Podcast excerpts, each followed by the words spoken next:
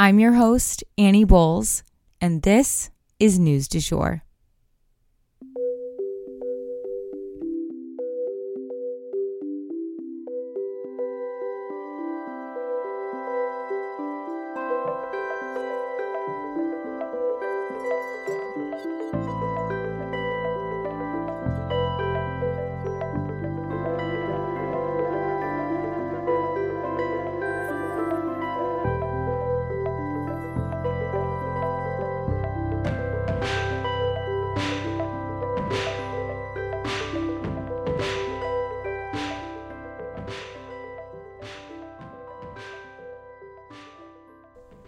Hey, you guys, and welcome back to the News du Jour, a calmer space to consume the news.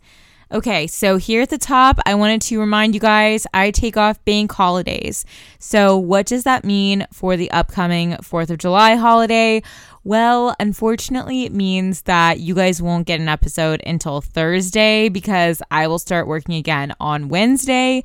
So, I know it's an extra long weekend, but your girl needs a break from time to time, so I have to take them strategically around the holidays. I know you guys are going to be busy with festivities anyway, so it's just not prime time for news in general. But speaking of the 4th of July holiday, in case you guys missed it, we are being sponsored right now by Liquid IV. And if you've never heard of them, you don't know what it is, it's just a powder that you put into water and it basically multiplies your hydration. It helps your hydration and water go further in your body. It has three times the electrolytes of like a normal sports drink. So it is definitely much more impactful. So if you anticipate a hangover at some time during this weekend, or if you're just going out to the lake and want something more fun to drink uh, to stay hydrated at the same time, Liquid IV, in my opinion, tastes delicious. I love it. And it's great to mix with a big thing of water. I use it every time that I travel.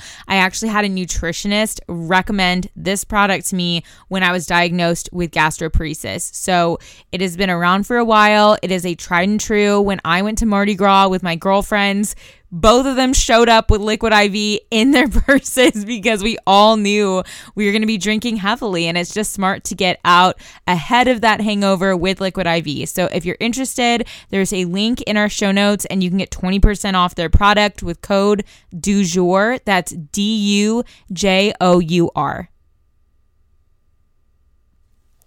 So, like I said, it's kind of a slow season for news right now and just like business and life in general, I feel like slows down in the summer. But uh, this week is particularly slow. But I did have a few things I want to talk to you guys about, let you guys know about. Let's jump into it. So, first up, Ron DeSantis wants to end birthright citizenship. So, the birthright program is actually wildly popular here in the US, and it basically is what gives immigrant children US citizenship if they are born here. This program is rarely challenged because, like I said, it's super popular and it would also require a lot of heavy lifting legally to get it overturned. Like, potentially even a change to the US Constitution and the agreement of other nations, things like that would be in the mix to getting this revoked. Ron DeSantis has started now referring to the immigration issue as an invasion, quote unquote, making it clear that this will be at the top of his list of priorities if he were to be president. The reason I wanted to cover this is that he wants to basically overturn birthright, which is very, very in line with President Trump. And they are kind of outliers on this issue for the most part, but he is painting himself as Trump without the legal problems. And that theme continues with this move.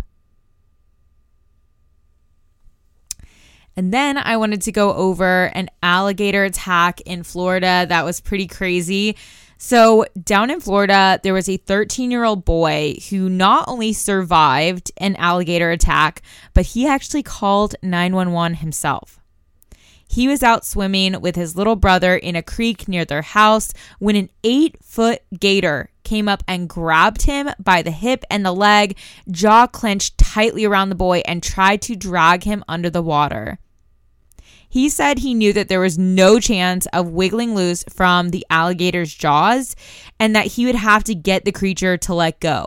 So he began beating the head of the alligator and eventually he released the boy. After that, he called 911 himself. The medical teams at the hospital were most worried about the wound getting infected after being exposed to the alligator's mouth and the creek water, but he's actually now back at home recovering and he can still walk. And it seems like the event will end up being minor overall, assuming it doesn't get infected. This will end up most likely being a life changing event for both him and his brother. There was an eight foot gator captured by Florida authorities, but there's no way to be completely sure that this was the same animal. I'm glad he's okay. What a brave kid. So, for this next story, it's actually like a little series of stories. I did want to issue a content warning. They involve murder and suicide. So, I wanted to update you guys on a few different legal proceedings that have been underway that we told you we would circle back on when we heard updates. So, let's get into it. First up, the Club Q attack. So, if you guys remember, there was a shooting at a gay nightclub in Colorado back in November 2022. It was a tragic incident where five people were killed and many more were injured. The rampage was ultimately stopped by a veteran who was there with his family. I wanted to circle back around to this story and let you guys know that the 23 year old gunman in this case was charged with dozens of counts of murder, attempted murder type crimes, as well as two state hate crimes. He pled guilty to all of the charges, garnering multiple life sentences. Pleading guilty waives any right to an appeal. And the next case I wanted to update you guys on is the Jeffrey Epstein death case, and it was ruled a suicide. So, almost four years ago, Jeffrey Epstein was found dead in his jail cell.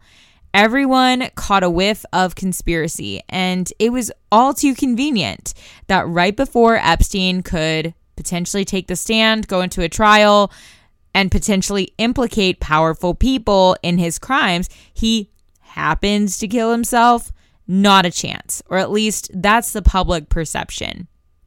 But an investigation was launched into his perfectly timed death, and it has been ruled a suicide. Not that this will do much to persuade the public. That said, the investigation did say that they found negligence on the part of the jail staff Basically, that Epstein had the means and the opportunity to kill himself at any given time. And who knows? Maybe somebody else provided the motivation both for Jeffrey to do this, but also for the jail staff who allowed this to happen. The inspector general who conducted the investigation found specific jail staff members were negligent in performing their duties to keep Jeffrey Epstein from harming himself. They allowed him to keep extra bedding in his room and allowed him to be in a room alone for a couple days, creating almost the perfect scenario for Jeffrey Epstein to kill himself. And last but not least, the Idaho murder case. I did want to circle back around to this case as well, as they are now seeking the death penalty. I wanted to let you guys know that the suspect in the Idaho murders will likely face the death penalty. If you guys remember, this is the case where four University of Idaho students were stabbed to death in off campus housing.